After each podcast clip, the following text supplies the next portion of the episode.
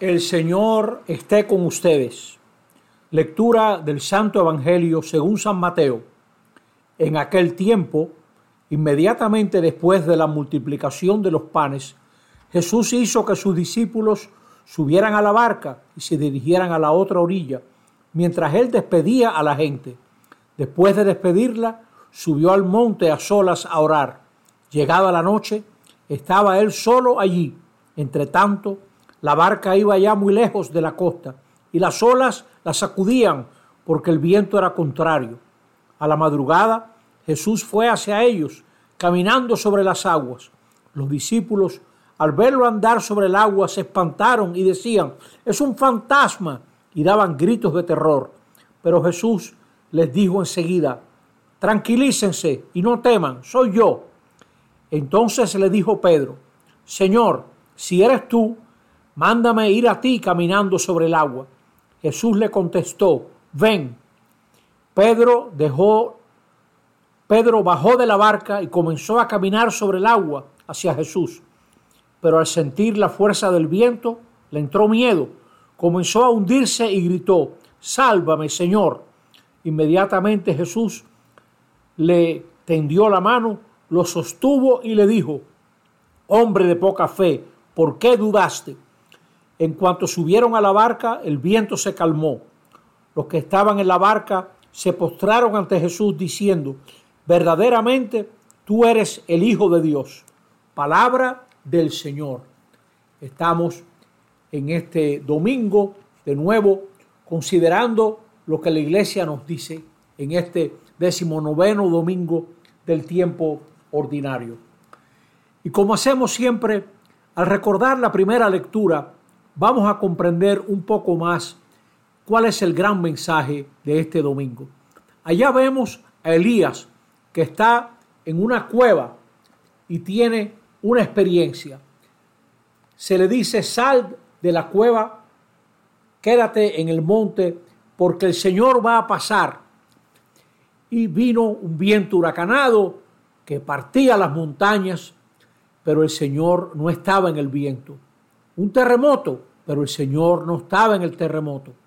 Luego vino un fuego, pero el Señor no estaba en el fuego.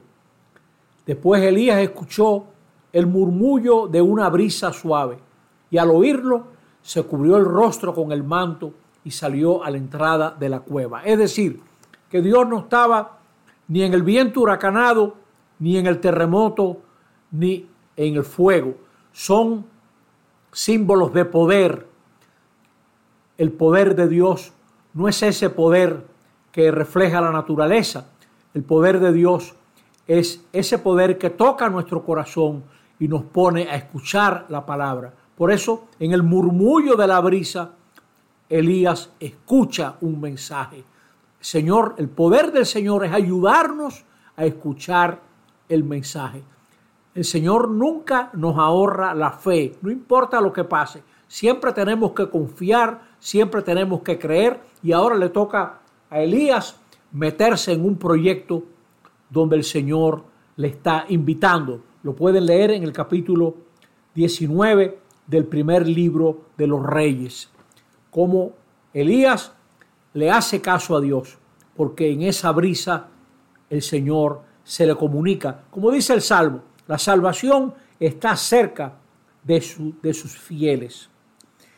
Viniendo ahora al Evangelio, en primer lugar vemos que Jesús obliga a los discípulos a montarse en la barca porque no le interesa el reconocimiento por la multiplicación de los panes. Aprendamos esto, que los que seguimos al Señor no tenemos que estar buscando ni el aplauso ni el reconocimiento por nada que hagamos. Y ahora Jesús se va al monte a orar, nos lo relata el Evangelio como diciendo que ese es un camino también bueno para nosotros. Pero Jesús en su oración no se desinteresa de sus discípulos que están sacudidos por las olas. La barca peligra, sacudida por un viento fuerte. Y ahora Jesús va hacia ellos. Y el Evangelio nos relata cómo se creen que ven un fantasma. Y ahora Pedro le dice, si eres tú, mándame a caminar sobre las aguas. Y Pedro se inventó eso, él se mete, pero le falta fe, le falta confianza. Y entonces Pedro se empieza a hundir y le grita, le grita al Señor. Y el Señor lo ayuda y le dice una frase que nosotros tenemos que recordar hoy, en el día de hoy. Hombre de poca fe, ¿por qué dudaste? ¿Por qué dudaste? Eso nos lo pueden decir a cada uno de nosotros, que nuestra fe es débil y dudamos. No está mal dudar, es humano, es humano dudar, pero tenemos que aprender en medio de las dudas a creer en Jesús de Nazaret, a confiarnos en Él, como Jesús en nuestras vidas se nos presenta como el que nos da la mano en medio de las tormentas, el que nos da la mano en medio de las situaciones difíciles que nosotros enfrentamos, porque no nos vamos a librar de ellas, no nos vamos a librar de esas situaciones en las que tenemos que dar cuenta de nuestra fe. No, pero sí no nos va a faltar la mano amiga, la mano amiga de, de Jesucristo. Y fíjese cómo el Evangelio relata que ellos se postraron y lo reconocen, etc.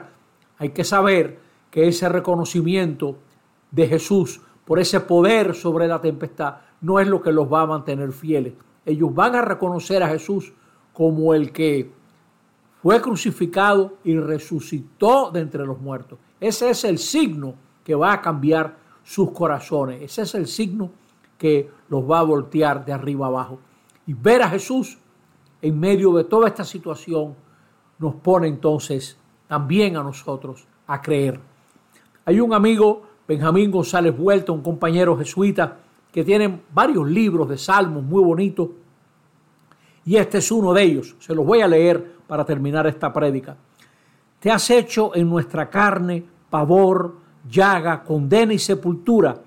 Desde dentro del pecado, confundido con él y maldito, nos sorprendes ahora, surgiendo de repente por el mismo centro del miedo, del golpe, del cerco, del foso y en medio del susto fantasmal de tu ser luminoso entre el oleaje de nuestra noche rota, nos susurras con voz estrenada de amigo, soy yo, no temas, camina sobre el agua, que así sea para nosotros. Amén.